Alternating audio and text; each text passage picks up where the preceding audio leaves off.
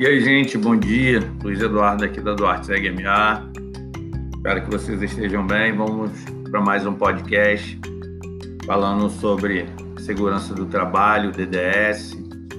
E eu quero começar esse esse DDS, Diálogo Diário de Segurança, né?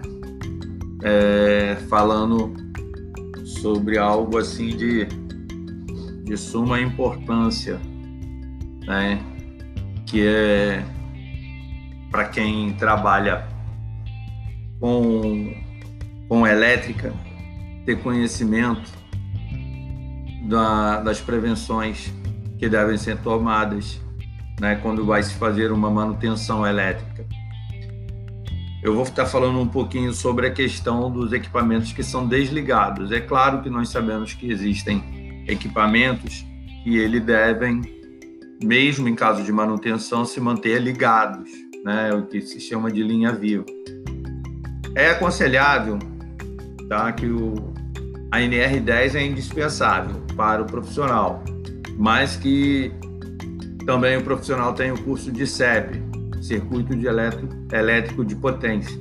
Esses dois cursos para estar tá, é, realizando qualquer tipo de manutenção. Isso é uma questão normativa, não é do Luiz Eduardo, não é do, do Agenor, não é, enfim, de técnico de segurança nem, né?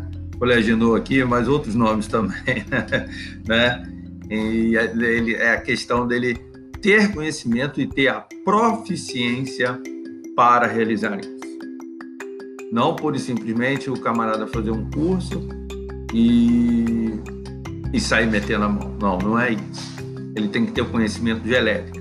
E nesses casos, eu particularmente gosto de, de saber se o, se o quadro tem uma planta que o profissional que irá mexer ali, se ele tem essa dificuldade de, de estar mexendo nesse quadro ele tem esse conhecimento, se existe algum croqui, alguma coisa, qual a última manutenção, né? Antes de estar fazer, antes de, de dar início a essas atividades, elaborar os, os, documentos pertinentes, né? Fazer uma análise de risco, fazer um DDS, saber se o profissional está bem é de suma importância. Por que que você diz isso, Luiz? Simples. Elétrica, a gente só vê o resultado final, que é a luz ligada, a gente não tem acesso ao a, a, a, eletricidade passando pelos fios. E se houver algum fio ali quebrado, machucado, ele pode dar uma descarga. Então, fazer o teste com a chave antes, ver se o equipamento onde está mexendo se está desenergizado. Existem equipamentos que você pode desenergizar ele, fazer o sistema de bloqueio, fazer um sistema de bloqueio sério Evitar caronas. O que é carona em bloqueio? É aquele negócio que o cara vai fazer uma manutenção no mesmo equipamento que você e você tem em mente, ah, não, ele já fez o bloqueio, eu não preciso. Precisa sim. Você precisa fazer o seu, o seu bloqueio. Bloqueio é individual. Bloqueio não é em grupo. É em grupo, no caso, o encarregado que vai lá fazer, o responsável pela atividade, né? Faz o bloqueio uma caixinha de bloqueio, todo mundo bloqueia ali na caixinha, joga suas chaves, terminou, todo mundo libera, faz a limpeza da área, faz a liberação.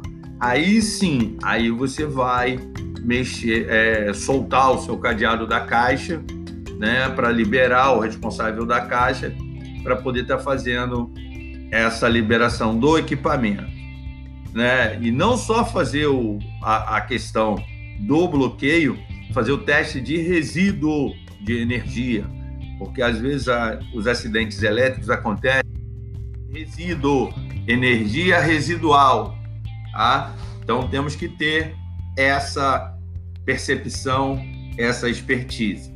Se você nunca trabalhou com esse, com esse tipo de atividade, esteja atento, porque os riscos né, que estão inseridos nessa atividade, eles são ocultos. E, na sua maioria das vezes, ele pode matar um colaborador. E como eu sempre digo, gente, eu sempre digo isso e sempre vou bater nessa tecla, tá? é, as pessoas infelizmente são substituíveis, mas para os seus familiares, como ficariam em caso de um acidente? Como é que seria tratado isso? Então nós temos que ter essa, essa percepção, nós temos que ter essa sensatez que aquele profissional que está ali, ele é pai, né? Ou a profissional, ela é mãe, ela é filha, ela é neta, ela é avó, enfim, o que seja. Mas ela é uma pessoa e ela é muito importante para a família dela. Então, todos os cuidados que nós tomamos em caso de uma atividade elétrica são poucos. Nós temos que estar sempre além, sempre nos informando, sempre, sabe, buscando informações na internet, meios, evitar a dita gambling, ferramentas então, ferramentas certificadas, tudo direitinho, equipamentos, caso vá se fazer uma medição, equipamento certificado, com, com, com seu laudo de certificação, tudo bonitinho, para que não haja problemas.